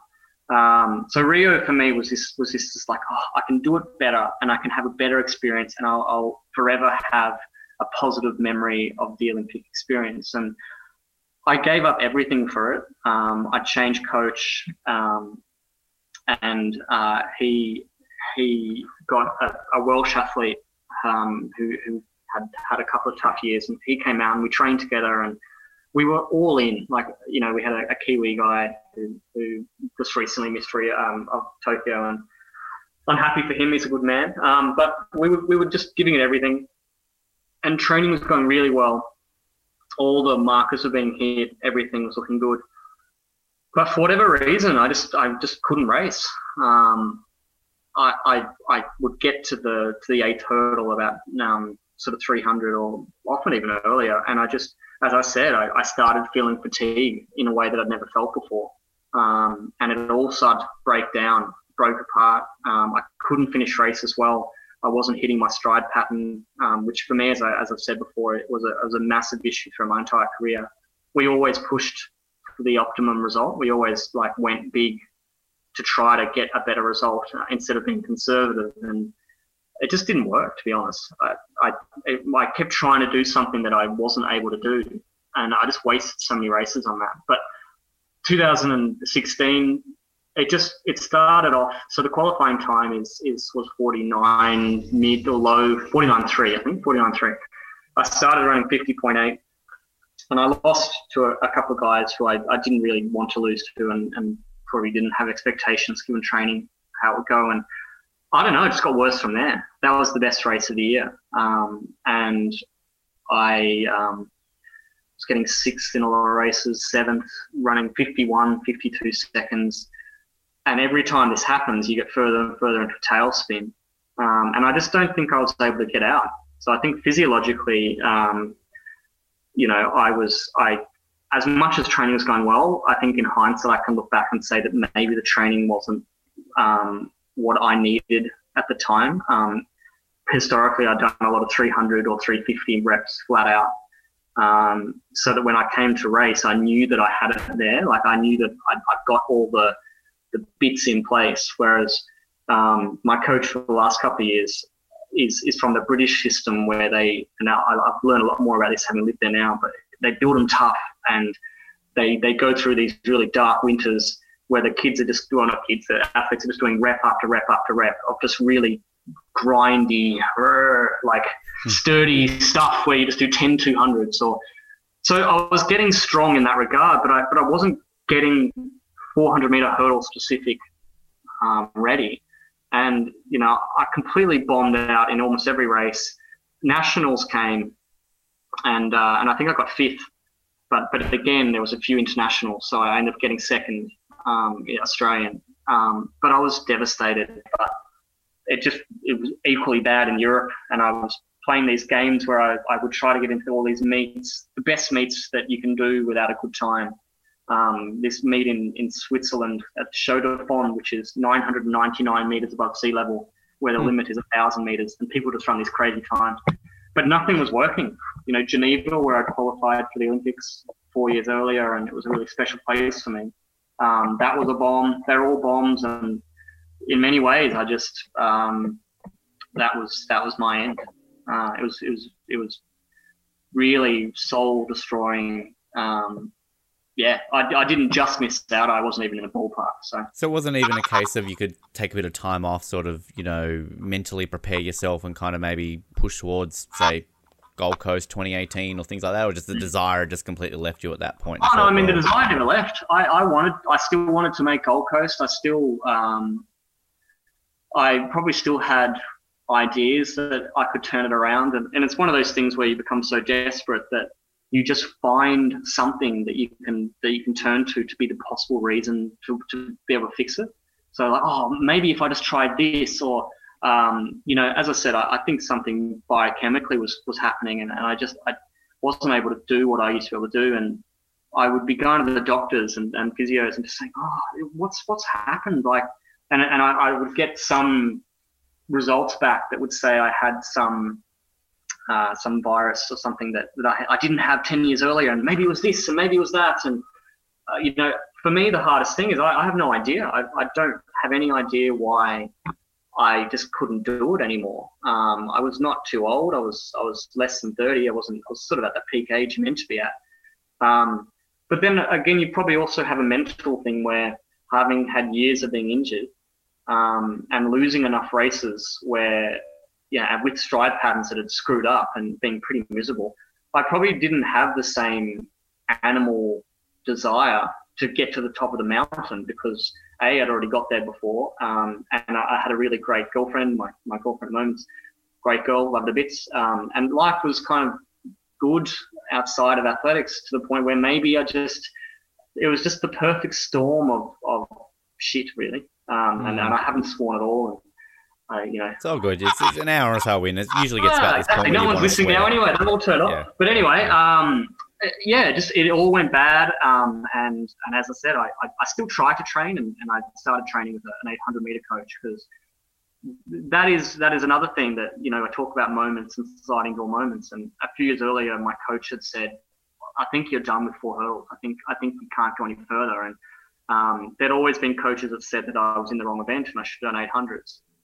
Um, and it becomes this really hard decision where, you know, do you do you go with what you know where you've already been successful to a point, or um, or do you take the plunge and risk it all?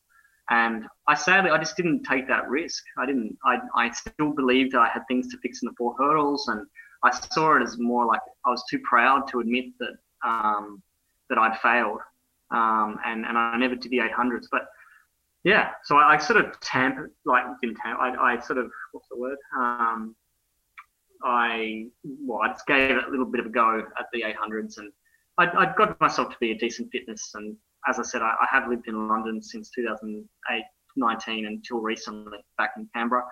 And I joined an 800 group over there, and there were some moments where things were going well. And I was just, I was, I wasn't there for athletics, but there were some moments where the coach was saying, "You'll make Tokyo." and I didn't really believe it. But but you know there were there were enough signs to show, and obviously he'd had my stats there to see what I used to be able to do, and there was a belief at some point that that could happen. And um, but realistically, I think on all levels, I, I'm just deteriorating. Um, I, I go out to training now, and I, I, obviously the lockdown in London was so bad that I was barely training for eight months, um, and I'm just at the point now. I go, it's almost bad for the soul well, to do running because tr- it's nowhere near what you what it used to be. So. I don't, I don't, I don't want you to give up because I had an idea for you, and maybe this is one that you've already kind of had. I, I mentioned Jana Pittman before, of course, and she made the transition into a little sport called bobsled and went to Sochi in 2014. So, I mean, uh, there's a thought process, you know, if, if you can't sort of uh, do that anymore, like Milano Cortina 2026, I'm probably a little bit too late for Beijing, but you never know. Switch to bobsled. They could need a sprinter, they needed some sort of runner you uh, you, you comment on things that I, have certainly thought about. Um, I'm, I'm at the point where I just want to feel special again. So I, I sort of search through anything that I could do in that regard.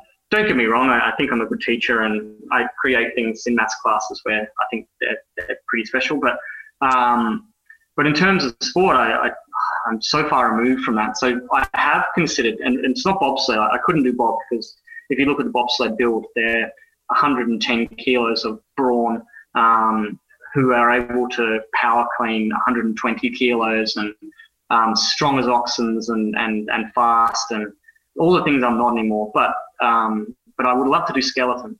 So I've ah. actually I've had numerous conversations, and not in the last year or two. Realistically, this was this was sort of um, just after um, after 2016 there's a, a, an AIS program for the skeleton.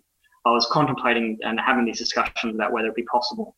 But but realistically, to, to make any of these events, the, I, I know there's a guy, Evan O'Hanlon, a Paralympic 100 meter runner, who's trying to make the bobsled in the, in the able bodies. And the the biggest achievement in making the bobsled is not being a good bobsled athlete. It's it's being able to survive financially for two years. Yeah, um, having to go overseas because we just it's it's so much money to maintain that living um, with getting your bobs and um, and, and equipment over and, and they're constantly begging people for, for sponsorship. Um, and and really it's it's it's just a, a personal endeavor in the end. I don't think there's yeah. I, I but but would I would I try skeleton tomorrow if, if I was in a country where there was a skeleton facility? Um, I I would would, would not hesitate to, to, to have a go. Um, but but realistically, like I couldn't do it from Australia. Um, there are no slopes uh, or or what do they call them? There are no um, the the, the sliding tracks essentially. The the, the Yeah. Which I was going to say, which it would the thing that I think would be unique, just just to kind of maybe entice it, because I know it's it's a tricky path, but I don't think Tasmania has ever had a Winter Olympian. So you could therefore create history, Tristan. As I mean, we, we claim you as a Tasmanian, uh, so I, you know, wish, I wish, yeah, I, I, I appreciate that. I, I, as I said, I still feel Tasmanian, but I, I, um, I don't know. I don't. I your don't dad know. was mayor of Hobart. You're Tas- more Tasmanian than I am, I think. I'm, I'm, I'm so Tasmanian, but I just I never get asked to do anything with Tasmanian athletics. They don't. uh, They don't. They don't want me. So I come in. As I said to you at the start, I'm I'm in that point. Oh, it's fine. I get it. But I'm in that point where I'm a Canberra guy who's been living. I was born in Brisbane. I, I've lived in Ireland. I, you know, there was one point when it was all going bad before Rio, where I, I even was was considering trying to make the Irish four x four team. I, I was trying anything. So, but but what I what I am, I guess, is is I don't have one identity, and, and therefore I think you know a lot of, for instance, I'm the Tasmanian record holder in the in the 404 hurdles, and I Tasmanian, 100% then. There you go. some people wouldn't be happy about that. Some people are like, oh, it's that guy that went to the AIS and never came back, and um, yeah, I, I yeah, We're there a is a bit weird, a, we're a weird state that does that, aren't we? In a way, because like w- w- this is a tangent, but it makes sense in a way. As a Survivor fan, I I'm adamant in saying that there's never been a Tasmanian on Australian Survivor. People disagree with me because they turn around and say, "Well, Shane Gould lives in Tasmania, so therefore she's a Tasmanian." I'm like, "Well, okay, yes, technically, but when Shane Gould won all those gold medals." She wasn't representing Tasmania. For the most part, she's representing. Like, and I'm like, I'm, I'm staunch. I'm like, look, I love that Shane lives here, but she's not a Tasmanian. We're a proud state. We know who our Tasmanians are. but if she's not and she lives there, I wasn't born there. I just went to school there, so I'm I'm as I'm as Tasmanian as Matisse Thybulle, who's an American representing Australia, the Olympics in basketball, is Australian.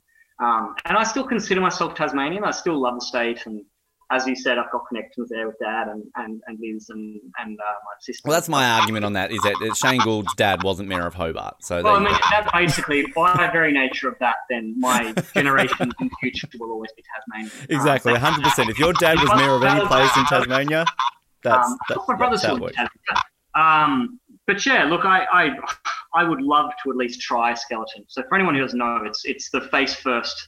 Basically, you're just going down on a toboggan face first down these bobsled slopes. Um, and it looks really dangerous, but it's actually less dangerous than all the other ones because there's no steering. You just do it by weight. So you could put a sack of potatoes on a on a skeleton sled and it would make the bottom. Um, whereas in the luge, which is the feet first one, you're steering with your feet, and a lot of people go over the side and have bad moments. But anyway, so um, I I would love to do it, um, but I don't know that there's an opportunity, um, which is really sad. I probably thought there may have been in in um, in London, um, and I always spoke to my girlfriend about going over to San Moritz or somewhere and doing a skeleton camp, um, but well, obviously with lockdown and, and Corona, it, COVID, it just didn't. It yeah, it just didn't eventuate. So we will see. But as for Survivor, I've also applied for Survivor in the past. Ah, yes. Uh, I'm also a massive Survivor fan. Um, See, it's uh, interesting because there's only we've only well, I mean, Shane Gould and obviously uh, Ziggy are our only two. Although I think Baden Cooke's about to be on this new season, so we're gonna have another Olympian kind of going out. there. I mean, that's how many more do you want? You can't really Yeah. use the Tasmania angle when there's it's full of Tasmanians now. So Yeah, there you go. That's that's a, that's a valid point. You're schooling me here today, Tristan. I appreciate that. I mean, Uh, so I you know, uh, as I said, most people are turned off because of the, the drony rubbish I'm saying, but uh, I'm doing my best. Don't worry. If that was the case, they wouldn't listen in general. As soon as they hear my voice, they're out. Um, I want to ask before I let you go. Um, given that Tokyo is, is days away, you mentioned a few people. Uh, I mean, is there anyone? Do we do we have a 400 meter hurdlist this time around? If so, who is? To tell us a bit about them. Otherwise, if not, uh, give us some names of some athletes we should be looking at. Not necessarily because they're possibly a medal chance, but just interesting athletes that, as Australians, we should be paying attention to during Tokyo. Um, so to answer the question in, in order of the questions you said, there is a four hurdler, not a male. Um, there's a girl called Sarah Sarah Carli. Um, so Lauren Boden or Lauren Wells has been a mainstay in the Australian teams for years. Um, again, she's one of those athletes that had made it last year, but because they postponed it, other people came through and ran faster and, and blah blah blah. So sadly for Lauren, she's on the team. Um, it is a, she, you know, she probably deserved it, but she's not. But Sarah had a qualification from a couple of years earlier, so she will be there. Um, she's had some injuries, but she's a really lovely girl. Um, she's quite short, so if, if you want something interesting, she's she's a girl who you wouldn't see her in the street and go, "That's a hurdler." Um, but she's pretty gutsy. She she has a go, um, and and she did really well at the world champs in her first major competition last time. So she could pull something out. Um, but I think a really strong performance in the semi final would be would be a great result for Sarah. Um, in terms of Australian athletes, uh, as I said, Catriona Bisset, 800 meter girl, is, is amazing. Um, if you want a story, there's a guy called Jeff Riseley, who's the male 800 um, or one of three. He he's my age. He had a massive Achilles operation two years ago. He was completely out of the sport. He must have had so many mental demons because he just was running rubbish all Australian year. He was he was getting smashed. Um, and he, as I said, he's, he's old relative, you know, like I am, and he must have had so many thoughts and moments where, in despair, he would have thought it's over. But he just kept churning away and, and, and went over to Europe and qualified in like the last couple of weeks. Um, and he's on his fourth Olympic team. Um, and you know, I'm really happy for him. So, I, I, you know, and there's others in the 800 as well. Um, Morgan Mitchell, uh, like Catriona, also plant based. She's uh, she's running the 800 as well. She's always interesting. Um, in terms of great chances to medal, our high jump girls are awesome. Um, I don't know how the coverage will be. Field events don't get what they deserve, but um, there's two girls that are the the um, they're either one and yeah they are they're one and two all-time Australian athletes for high jump. Um, Nicola McDermott and Eleanor Patterson. And, and again, everyone's got a story, but their stories are really interesting. Um, Eleanor was injured for a long time, left the sport, kind of really like, as most of us go through a period where there's no support and um, and there's sort of dark days. But she's come back and she's jumping amazing. And Nicola McDermott um, is over in, in diamond leagues in Europe, getting firsts or seconds. She's jumped 201. Um, and she's just got the most amazing, infectious attitude in terms of high jump. So um, she is religious. She's got quite a, a, strong connection to God and whatever. Um, but you know, she'll at the start of the runway, she she looks up and she has her hands in the air and and she just smiling her head off. Nice. And it's just like this overwhelming joy. And, I've seen an interview where she said that you know she she feels whenever she high jumps just like she did when she was a kid, and it's that freedom and that moment of just like love of what you're doing, and, and she doesn't wow. think she should do as well as what she's doing without that. And I just, if you could just bottle that up, um, so I could watch her all day. Um, as I said, Stewie McSweyn or Swain is is a, a, Tasmanian who's the most underrated person in the world. He's an absolute machine. He could he could medal, um, and he, he, very much very much could medal in the 1500 or I think he's also in the 5K in, in the Olympics. Um, and then sort of our smokies would be um, a high, a pole vault girl is uh, Nina Kennedy's is quite strong.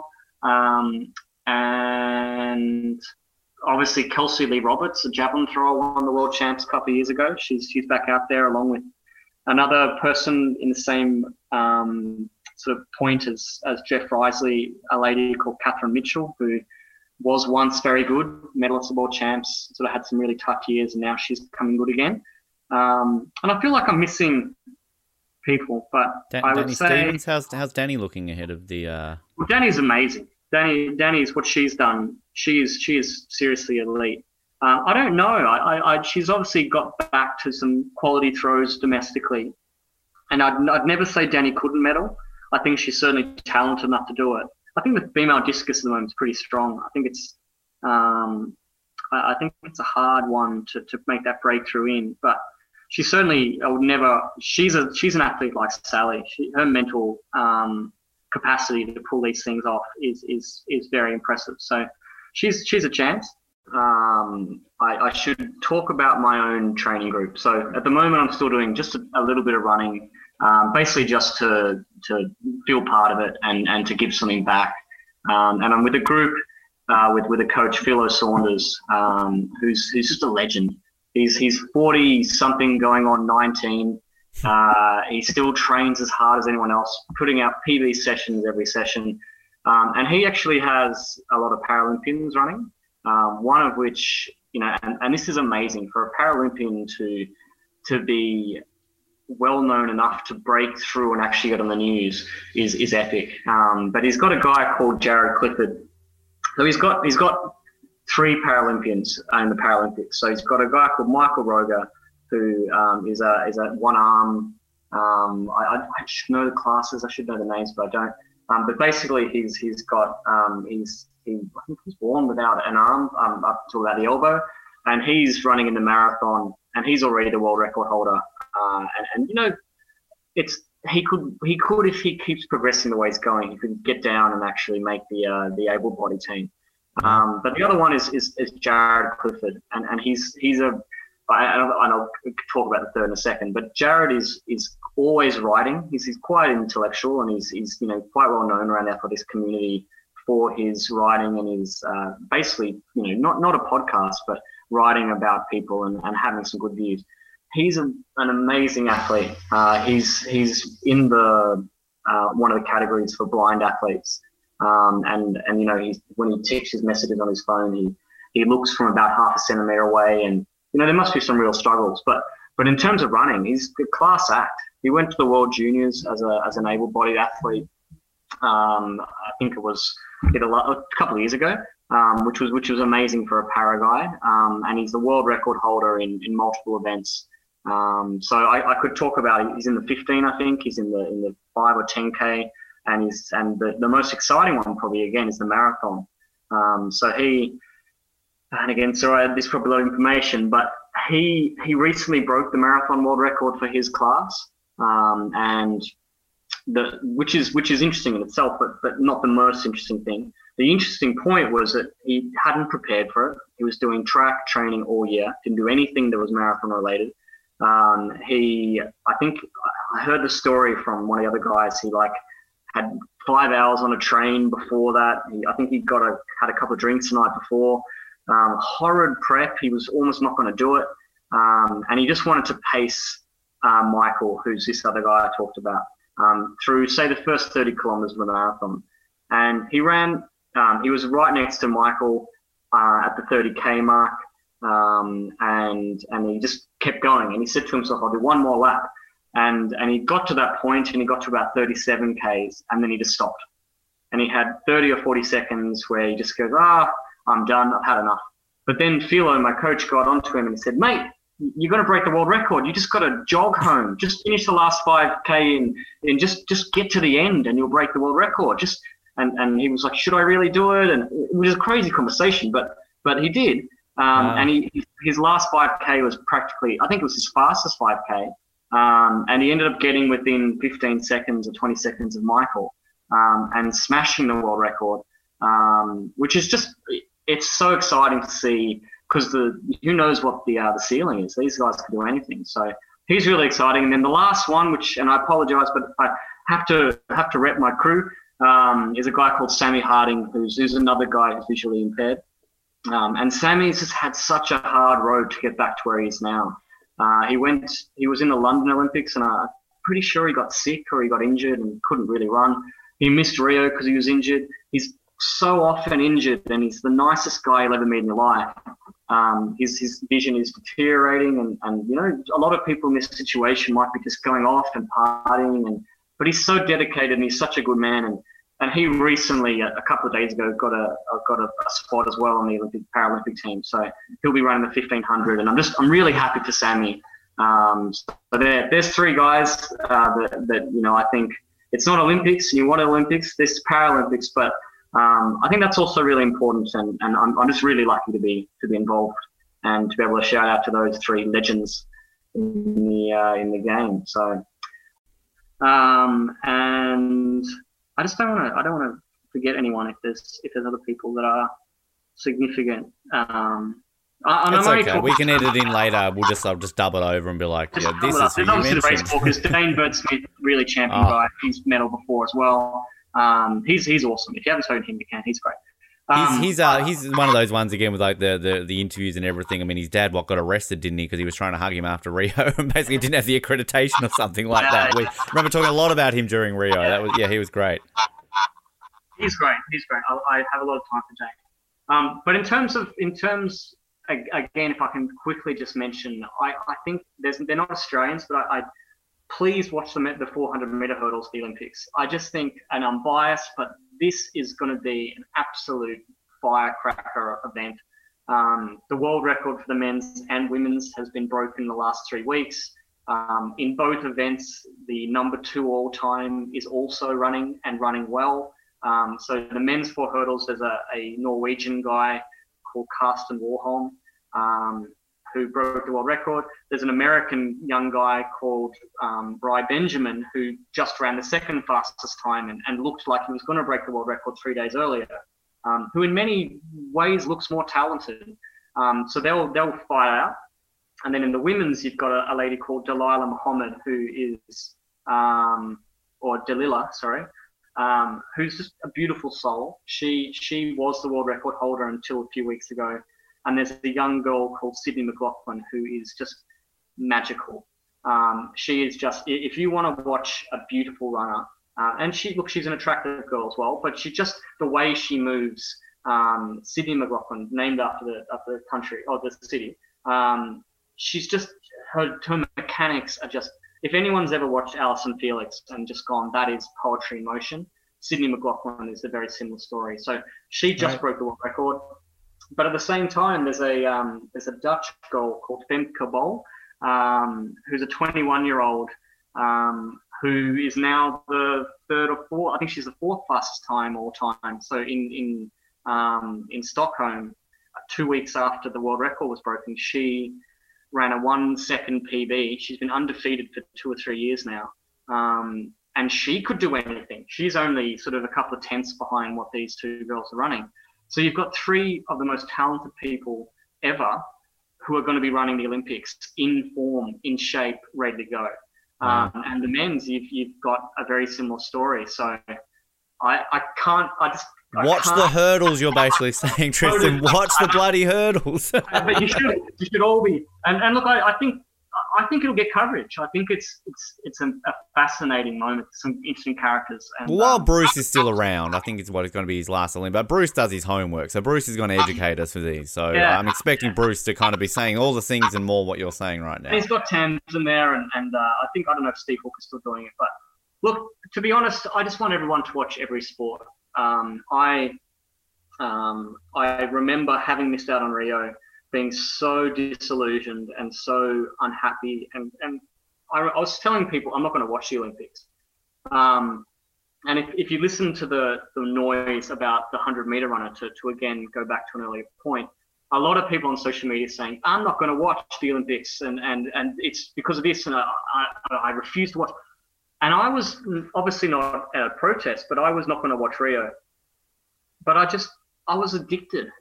And, Mm. and I, I think you're the same kind of character. And I, Just a bit. a lot of people are. As soon as it started, and I and I could watch Australians against the best in in what I truly believe is the greatest moment for humanity. Um, and look, I, I'm not saying we're surgeons. I'm not saying we're um, conquering the world. And, and to be honest, humanity is you know you just have to read any of the 10,000 articles about the damage we're doing. So um, just have to chuck that in. But but for these moments, like we're not talking about the wars that are going on. Um, we're not talking about the horrible atrocities. For two weeks, the whole human race just comes together, and, and it's a festival of, of, of just our own countries and our ability to, to give our best. And I just, I'm so intoxicated by the positivity of the Olympic movement. Um, and, and I just know that I'll be watching I, I might even have it on during class.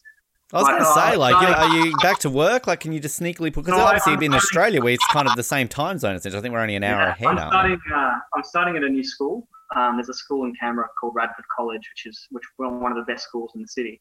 Um, and I've just got a maths job teaching there, so um, I, I'm very looking forward to it. Starts next week. Um, but yeah, I I, I, I think I it'd be very hard for me as a very new teacher to the school to weasel my way into allowing the Olympics on in the background. But you're an Olympian, Tristan. You've got an excuse. You can be like, hey, as an Olympian, I have to watch this. I mean, it, it could be true. It could be true. And and also, um, I don't know whether this will come to fruition, but uh, the AOC recently asked for um, contributions from ex-Olympians to give um, uh, an hour or a 45-minute sort of presentation to the to the returning Australians in lockdown. Um, so it could be an entertainment thing, could be a, a learning thing, but as I said to you before, like a lot of the stuff I do in school is creating murder mysteries or um, creating sort of escape rooms or um, you know math mathifying board games like battleships with with expanding brackets and and all this kind of stuff. And and I I gave the um I offered my services in in in terms of being able to do these sort of uh, then they wouldn't be on maths they'd be on you know random quizzes or you might have a, a part of a cartoon character and you got to name the first letter of the first name and that'll all spell out or something. And uh, each day the the athletes on quarantine will be if, if this works and if, if they want to use it each day they will get one of these um, these uh, you know tasks to keep them from being bored um, so, so you know, if I'm doing that, I have to know what I'm reporting on, and uh, Exactly. you know, it's, it's uh, homework. there's You have to do it. And look, it's it's like the people that say you got a tattoo, and, and I don't. But but whenever um, if I did have one, anyone who hates tattoos um, would just say, oh, it's but it's the Olympic rings, and therefore it's okay. So I just have to use that mentality at school. So you know, obviously Exactly. they're here paying good money to learn mathematics, but it's the Olympics, so basically It works. You uh, can use know, it. That, Yeah. nice. And I'll, I Yeah, will say, yeah. if the, if the need any more entertainment, you can always give them this show. So um, just in case any of the uh, yeah. I would expect nothing less. Tristan, I would say it's been an absolute pleasure to kind of go into detail about uh, everything that you've achieved in your career, and it's obviously a fantastic opportunity to, to learn about more of this, and very motivational too. I liked it from Harry Potter to motivational. It's great. One thing I want to say before I close this off, and this is not good for our listeners because they obviously can't see what I'm about to do, but you may not have uh, come home from London with a medal, but I, I, I just want to hold this up. I can hook you up if you need one just to show off to pretend you've got one. So um, here's a London Gold. If, if you need something, I can I can get you one, and then that way these talks. You, when people do ask you the pointless question of did you win a medal, pull this out. It works. What is that? How did It you is- get that? I, I have well, as a, uh, you didn't see me win gold in, in London. I'm just- oh you didn't see any other events clearly, so that's why. I've, I've recently discovered the joys that Olympic replica medals are a thing you can buy. Uh, so therefore, I may have been that geek in the lead up to the uh, Tokyo Olympics, and I, I, I legitimately have a Tokyo gold medal too. So I can say I've got one before half these athletes. So yeah, I'm that guy, Tristan. I'm that No, guy. I, I, and the thing is, I again, you want to close this up. Um, I've got boxes full of hideous green and gold stuff, and um, you know, even today, um, Emily, my, my girlfriend, was like, "Tristan, you're on school holidays. Can you please clear out that old junk and, and get rid of some of the stuff?" And you can't you can't throw it away. I, and I, and I don't want to give the salvo because you can't just you know you can't buy. You shouldn't be able to buy Olympic gear. Yeah. Um, it should be something that's you know that's earned, um, and and I feel strongly about that. But you know, more and more today, you- these you can buy Olympic volleys. You can right now go and buy, and you can probably buy the entire Olympic kit. You could you could right now buy the the shoes that they'll wear at the opening ceremony. You can The buy jackets. the the jacket. Yep. And, and even today, I got an email from the OC saying, um, uh, put in your name for um, to be to uh, and five people, five lucky people will, will get the entire Australian kit. So it's a one thousand nine hundred dollars worth. It comes with a suitcase, and all that kind of stuff. Um, so in many ways, I, I would love that, but having done it legitimately, I don't know that I would want to have a replica medal. um, because because I put so much value on the real thing. Um, I but don't get me wrong. I, I think everyone should have a- an Olympic replica medal. Um, I mean, I mean, a- just I'll just quickly count. According to myself, I'm a what a six-time Olympic gold medalist. One, two, three, four, five. s- Yes, yeah, seven. Seven. I'm I'm that good. I'm I'm I'm, I'm a Usain Bolt territory here. So you do you've met a Usain Bolt over, right now. over multiple Olympics.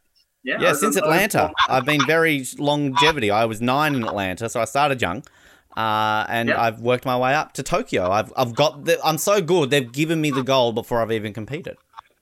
So you've you've got one. How, so you've got Atlanta. Have you got Sydney? Have you got? I do. So I've got every gold from Atlanta through to Tokyo. I have a summer. I, I've got to work on the winter yet, but uh, yeah, no, I've um, basically started at Atlanta, Sydney, uh, Athens, Beijing, uh, London, Rio, and now Tokyo. So is that, in all seriousness, they're actually kind of cool because it's sort of they they are very well put together. Like I, they look as close, very close. I mean, I'm guessing it's not real gold, but you know, it's even sort of the fact that it's like you know, sort of embossed, like with the the the logo and kind of just the the motifs and everything. The ribbons as well look very similar. So yeah, it's kind of it's whoever makes these. I don't know. I didn't realize this was a thing. They they do quite a decent job. So good good ever whoever makes replica Olympic medals. You you you found at least one customer. Someone out there in Nigeria doing well. Exactly. Yeah. So uh, they're going to make money somehow. So I'm happy to support them. Tristan, mate, absolute pleasure having you off the podium today. Thank you so much, and uh, we definitely appreciate your time. I, I, I hope I said the right thing. Um, it's a it's a pleasure having a voice, which which I guess I don't have as much anymore. So thank you for remembering.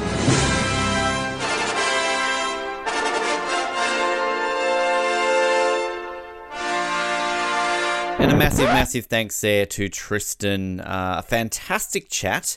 And I always like being schooled. I always like being uh, kind of uh, brought up on my own opinions and shut down. So, uh, in all seriousness, actually, it was a very unique way of uh, putting me in my place about the Campbell sisters. So, uh, a great way of looking at it. Uh, thank you for that, Tristan. And perhaps maybe over the coming weeks, we'll have to rethink our assessment of the Campbell sisters.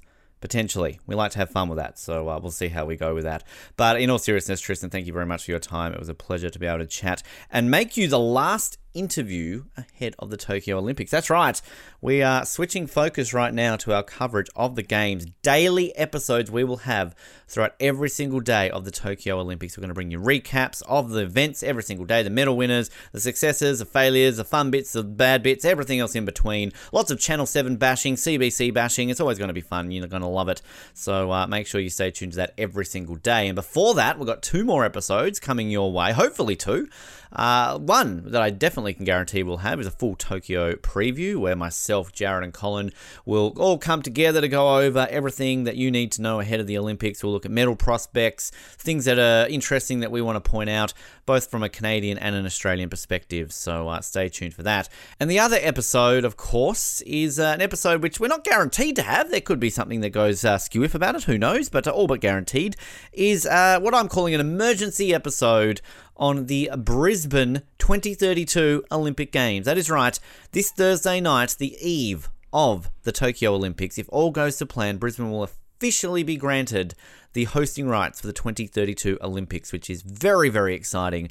Australia's third city to host the Olympic Games. So, if that happens, when it happens, Jared and myself will come on the line and chat about what that does mean for Australia, for the city of Brisbane, and everything else in between. So, uh, stay tuned for that one. Exciting times to be an Australian Olympic fan. Once again, thanks to Tristan and to everybody listening. Remember to subscribe on all the relevant channels Spotify, Stitcher, Apple Podcasts, Google Podcasts, Amazon Podcasts. We're there. Find us, subscribe, smash the like button on our social media pages while you're there as well. And feel free to leave us feedback, of course, on any of our platforms. We'd love to hear from you. And if you are on social media, Instagram, Twitter, and you're following us on those devices, hashtag OTP is how you can communicate with us across the way. And uh, we look forward to hearing from you throughout the uh, coming weeks. It's about to get busy, folks, but that's how we like it. My name is Ben. This has been Off the Podium. We'll speak to you next time. Good night.